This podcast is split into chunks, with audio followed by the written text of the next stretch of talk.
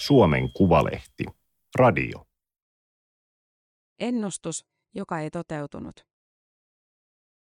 Luontointoiluun aletaan pian kyllästyä, arveli tietokirjailija Juha Kauppinen lukioaineessaan vuonna 1993. Toimittaja Terhi Hautamäki. Teksti on julkaistu Suomen Kuvalehden numerossa 38 kautta 2022. Ääniversion lukijana toimii Aimaterin koneääni Ilona. Metsä näyttää taas vähän erilaiselta. Juha Kauppinen poikkeaa soratieltä ryteikköön, jota ei ole tasoiteltu ihmistä varten. Kanta-Hämeessä sijaitsevan Evon sudenpesän kangas on kauppisille tuttua maastoa. Hän ei kuitenkaan ole käynyt täällä syksyllä juuri tähän aikaan aamupäivästä. Valo on erilainen. Metsissä on se ihmeellisyys, että ne tuntuvat muuttuvan koko ajan. Kuinka vaikeaa on löytää kahta samanlaista tunnelmaa edes yhdestä metsästä? Kauppinen havainnoi lintuja. Tuolla on närhi. Nyt huutaa palokärki. Käpytikka. Pohjantikka on hänen suosikkinsa, mustavalkoinen, vaatimattoman näköinen. Pohjantikka on sielunlintuni. Se on niin tarkoituksenmukainen, huomaamaton ja täydellisesti sopeutunut pohjoiselle havumetsävyöhykkeelle. Sudenpesän kangas ja kotisten aarnialue ovat Evon ydintä. Täällä on alueita, joilla puita ei ole hakattu 150 vuoteen. Paksu kumpuileva sammalikko peittää maata. Lajien kirjo on laaja ja vapaasti lahovat puut tarjoavat ekologisen lokeron sellaisille eläimille ja kasveille, joita ei elä talousmetsissä. Evon metsissä kuhisee sitä monimuotoisuutta, josta Kauppinen kertoo tietokirjoissaan. Monimuotoisuudesta kielivät vaikkapa kotisten punahärät ja sudenpesänkankaan lännenkarvapehkiäiset, kovakuoriaiset, joita elää Suomessa vain muutamissa metsissä. Kohta kännykät eivät toimi. Tällä pääsee kohtuunopeasti täydelliseen rauhaan. Kauppinen oli ajatellut jäädä koko päiväksi metsään, mutta hänen aikataulunsa sallii vain lyhyemmän kävelyn. Tietokirjailija, toimittaja Kauppinen työskentelee kotitoimistolla Hämeenlinnassa.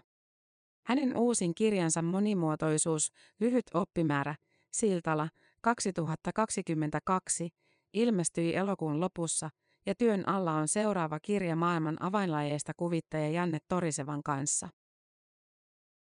Neljän lapsen isä, urheiluromantikoksi itseään kutsuva Kauppinen toimii vapaa-ajalla salibändivalmentajana. Hän on valmentanut myös omia poikiaan, joista molemmat pelaavat pääsarjatasolla 18-vuotias Hämeenlinnassa ja 19-vuotias Turussa. Vaikka Kauppinen kirjoittaa työkseen luonnosta, pitkille retkille hän ehtii harvemmin. Onneksi metsässä voi käydä myös kiireiden keskellä, arkivaatteissa. Luonnontilainen metsä käy vähin. Suomenkin metsistä herkimmät elämänmuodot ovat kadonneet ja uhanalaisia lajeja on lähes tuhat. Kauppisen teos, Monimuotoisuus, sai vuonna 2020 tiedon julkistamisen valtion palkinnon. Uusi, lyhyt oppimäärä on suunnattu etenkin nuorille lukijoille. Se sopii myös muille, jotka haluavat ymmärtää ekokriisiä ja ratkaisuja luontokatoon. Kauppisen mukaan kirja ei ole pelkkä tiivistelmä aiemmasta. Hänelle itselleen on vuosien aikana kirkastunut moni asia ja hän on saanut kiteytettyä ne entistä paremmin. Ensimmäiseen monimuotoisuuskirjaan kirjoitin esimerkiksi, että evoluutio on aina myös piirteiden evoluutiota. Tiesin, että se on totta, mutta toivoin, että kukaan ei tule kysymään, mitä tämä tarkoittaa. Sittemmin hän on puhunut lukuisissa tilaisuuksissa, vastailut lukuisiin kysymyksiin ja kirjoittanut luonnonsuojelua käsittelevän kirjan heräämisiä. Samalla lause piirteiden evoluutiosta on käynyt hänelle selväksi.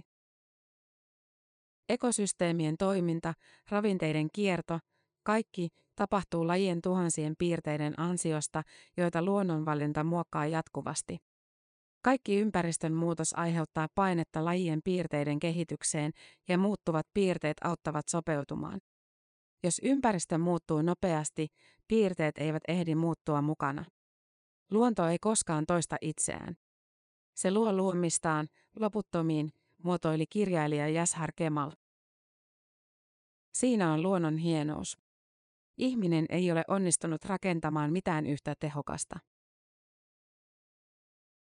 Uskoisin, että saastumisesta aiheutuva, kaikkia kiinnostava hälinä alkaa hiljalleen laskeutua ja jäädä vain luonnonsuojelijoiden asiaksi. Yksittäiset tapahtumat saattavat tietysti otsikoihin ponnahtaessaan hetkellisesti kuohuttaa, mutta muuten luontointoiluun aletaan kyllästyä.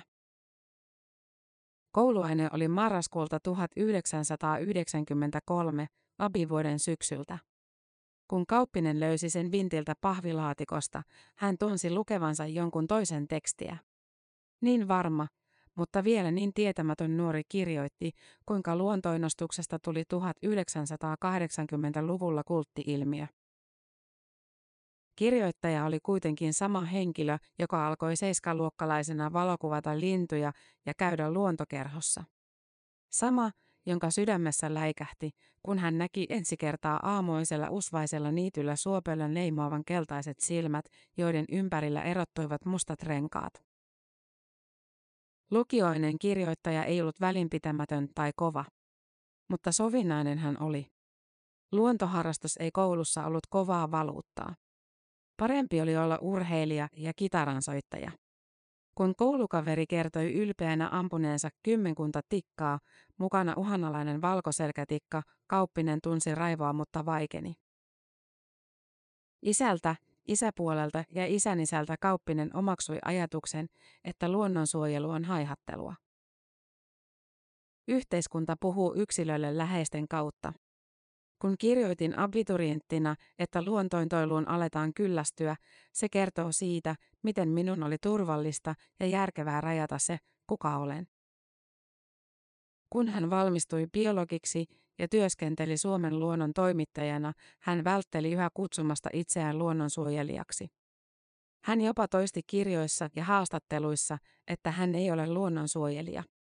Jotkut alkoivat kyseenalaistaa, miksi aina sanot noin. Kauppinen koki, että niin on helpompi olla yhteiskunnassa. Mutta kun hän alkoi selvittää omia arvojaan ja totesi olevansa luonnonsuojelija, siitä tuli rauhallinen olo. Luonnonsuojelun ei tarvitse olla ristiriidassa muiden tärkeiden arvojen, kuten journalistin etikan kanssa. Ilomielin kulutan elämäni luonnosta kirjoittamiseen ja luonnon puolustamiseen enkä häpeä sitä. Evon sudenpesän kankaalla kohoaa suuria haapoja, joiden lehdet värisevät kevyessä tuulenvireessä. Haapa on avainlaji, sillä elää satoja muita lajeja, kauppinen huomauttaa puiden juurella. Tämä on ihmisille usein vaikea hahmottaa, luontoa ei voi suojella laji kerrallaan. On suojeltava monimutkaista elämän verkkoa, jossa eri lajit elävät toisiinsa vaikuttaen. Ihminen köydyttää luontoa ja muuttaa sitä nopeammin kuin lajit ehtivät sopeutua. On silti vaikea tajuta, kuinka perustavia asioita horjutamme. Fiksut, vaikutusvaltaiset ihmiset kuvittelevat, että luontoa voi palauttaa istuttamalla miljoona puuta. Se ei ole kestävä ratkaisu, että istutetaan lisää tasaikäisiä peltoja. Kauppiselta kysytään usein, mihin sitä monimuotoisuutta tarvitaan. Onko se tosi tyhmä kysymys? Se ei ole tyhmä, mutta se on tahattoman röyhkeä kysymys. Saamme ekosysteemeistä kaiken. Sen lisäksi ihminen haluaa tietää, mitä hyötyä minulle on monimuotoisuudesta. Kysymykseen kiteytyy ihmisen pohjaton ylimielisyys ja itsekeskeisyys. Monimuotoisuus on itseisarvo, kaiken elämän perusta mutta luonnon köyhtymisestä kärsii myös ihminen ja talous. Lajistoltaan yksipuoliset metsät ovat alttiita ulkoisille mullistuksille, kuten tuholaisille. Monimuotoinen ekosysteemi kestää paremmin. Biologian laitoksella Kauppinen mietti monta kertaa, miksi hän oikein on täällä. Lukion jälkeen hän halusi äidinkielen opettajaksi. Idea syntyi, kun hän näki elokuvan Kuolleiden runoilijoiden seura. Hän kuitenkin unohti lähettää hakupaperit yliopistoon. Armeijan jälkeen mieli muuttui ja hän haki opiskelemaan biologiaa. Kauppinen tajusi pian, että hänestä ei tule tutkijaa eikä virkamiestä, jotka ovat biologien selkeimmät urapolut. Onneksi hän löysi kirjoittamisen, toimittajan työn ja tietokirjat. Yksi kauppisen isoista aiheista oli Talvivaaran kaivos ja sen ympäristörikokset, joista hän kirjoitti vuosia. Kauppinen uskoo, että hänestä olisi tullut huono tutkija, koska hän on lyhytjännitteinen ja kiinnostuu niin monista asioista. Toimittajan työ on sopinut luonteelleni. Kun aineenvaihdunta vanhemmiten hidastuu, tuntuu luontevalta rämpiä samojen aiheiden parissa pidempään. Toimittajana Kauppinen on oppinut, että ihminen kuvittelee jatkuvalla syötöllä olevansa oikeassa. Kaikki kuulevat yhtenä päivänä, että jauhojengi ja toisena päivänä eivät. Olisin itse toimituksessa tehnyt ihan samat jutut. Tietokirjailijana on se etuoikeus, että saa miettiä asioita kauemmin. Voiko toimittaja olla luontoasiantuntija? Vaikka kukaan ei ole päin naamaa kyseenalaistanut, netistä löytää kommentteja. Kauppinen on itsekin pohtinut rooliaan. Esimerkiksi elokuussa hän oli A-studiossa puhumassa ilmastonmuutoksen vaikutuksesta luontokatoon. Ajattelin lämpiössä, että mitä helvettiä teen täällä ja miksei täällä ole joku tutkija. Pärjäsin kuitenkin mielestäni ihan hyvin. Kauppisen mielestä toimittajan työssä karttuvaa asiantuntijuutta väheksytään turhaan. Moni toimittaja on syvällä erikoisalassaan ja monella on laaja näkemys pitkään seuraamistaan aiheesta. Hän itse on kirjoittanut luonnosta ja monimuotoisuudesta täysipäiväisesti yli 20 vuotta. Kyllä katson, että saan näistä asioista puhua yhteiskunnassa. Metsät on nostettu ilmastokeskustelun tikunnokkaan vain Suomessa. Näin kommentoi maailman ilmatieteen järjestön pääsihteeri Petteri Taalas elokuisessa tiedotteessa. Taalas sanoi, että fossiilienergiasta luopuminen on ydinasia ja hiilinieluista puhuminen vie keskustelua väärille urille. Poliittisessa päätöksenteossa tulisi huomioida ilmaston ja monimuotoisuuden lisäksi talous, työllisyys ja vaikutukset omaisuuden arvoihin. Haastattelu herätti tyrmistystä ympäristöihmisissä. Miten noin vaikutusvaltainen ilmastoasiantuntija voi puhua noin? Kaikki ilmastoskenaariot vahvistavat, että tarvitaan nopeita toimia eikä mihinkään viivyttelyyn ole enää varaa. Kauppinenkaan ei niele Taalaksen kommenttia. Suomessa keskustellaan ilmastonmuutoksen yhteydessä paljon muusta kuin metsistä. Ja toisaalta, Suomi on metsien maa. Metsät ovat halvin tapa pitää hiili sidottuna. Miksi emme käyttäisi halvinta ja tehokkainta tapaa? Kun Taalaksen tapainen äärimmäisen vaikutusvaltainen henkilö sanoo tuolla tavalla, se on minusta tosi häiritsevää. Minun on vaikea nähdä tuollaista ulostuloa älyllisesti rehellisenä. Taalas myös syytti nuorten ilmastoahdistuksesta median maalaamia uhkakuvia. Kauppisen mukaan mediaa syyttämällä yritetään vain lievittää aiempien sukupolvien syyllisyyttä. Ilmastoahdistus johtuu tiedosta, josta on syytäkin ahdistua. Ylikulutus halvalla fossiilienergialla on osoittautunut virheeksi. Vaikka Suomessa on leikattu päästöjä, samaan aikaan kulutustavaroidemme valmistus on ulkoistettu Aasiaan. Kuluttamisen tahti on älytön. Jos se ei näy meidän maataseessamme, se voi lohduttaa Petteri Taalasta, mutta ei se ilmaston kannalta riitä. Luonnonsuojelija on tottunut selittämään myös omia valintojaan. Kun kauppinen puhuu neljästä lapsestaan, hän muistaa huomauttaa, että hän pohtii lapsiluvun oikeutusta heräämisiä kirjassaan. Vähempi ihmismäärä tuottaisi vähemmän päästöjä ja kuluttaisi vähemmän luonnonvaroja. Mutta lasten saaminen on monille syvästi henkilökohtainen ja eksistentiaalinen tarve. Väestömäärää suurempi ongelma on rikkaiden maiden valtava ylikulutus. Sopiiko, jos käyn vielä vähän kiertämässä? Kauppinen ottaa kaiken irti lyhyestä metsäkävelystä. Hän pysähtelee valokuvaamaan. Hän ei kuvaa mitään erityistä, metsää vain. Ei valokuvasta koskaan välity sama kokemus kuin raitista ilmaa hengittäessä ja luonnon ääniä kuunnellessa. Kauppinen siteeraa luontokuvaa ja Heikki Villamoa. Kun otamme kuvia metsästä, emme oikeastaan kuvaa metsää, vaan omaa mielikuvaamme siitä. Sitä mielikuvaa hän etsii, ja siksi jaksaa tarpoa näitä samoja polkuja uudestaan ja uudestaan.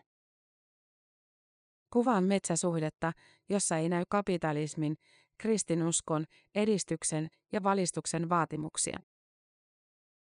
Kun Kauppinen kirjoittaa ekokriisistä ja luontokadosta, mitä se hänen itsensä vaikuttaa. Onko hän toiveikas vai epätoivoinen?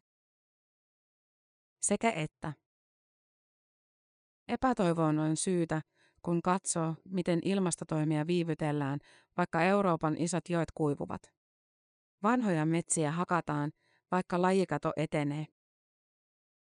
Toivoa antaa se, kun näkee, miten asiat muuttuvat.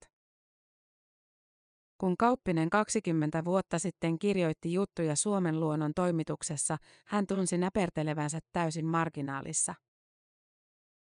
Marraskuussa 2019 hän istui autossa Varpaisjärven nesteellä. Harmaalta taivaalta satoi tihkua ja olo oli hieman alakuloinen. Kaupallinen radiokanava oli päällä ja hän kuuli hiilijalanjälkeä käsittelevän mainoksen. Siellä Sella puhui vanhojen metsien suojelusta. Pyhimys räppäsi suosta ja pitkospuista. Yhtäkkiä tajusin, että tämä on ihan täyttä valtavirtaa. Vaikka viherpesuakin on, ihmisiä oikeasti puhuttelee se, että luonto on uhattuna. Tämä oli Suomen Kuvalehden juttu, ennustus joka ei toteutunut. Ääniversion lukijana toimi Aimaterin koneääni Ilona. Tilaa Suomen Kuvalehti osoitteesta suomenkuvalehti.fi kautta tilaa.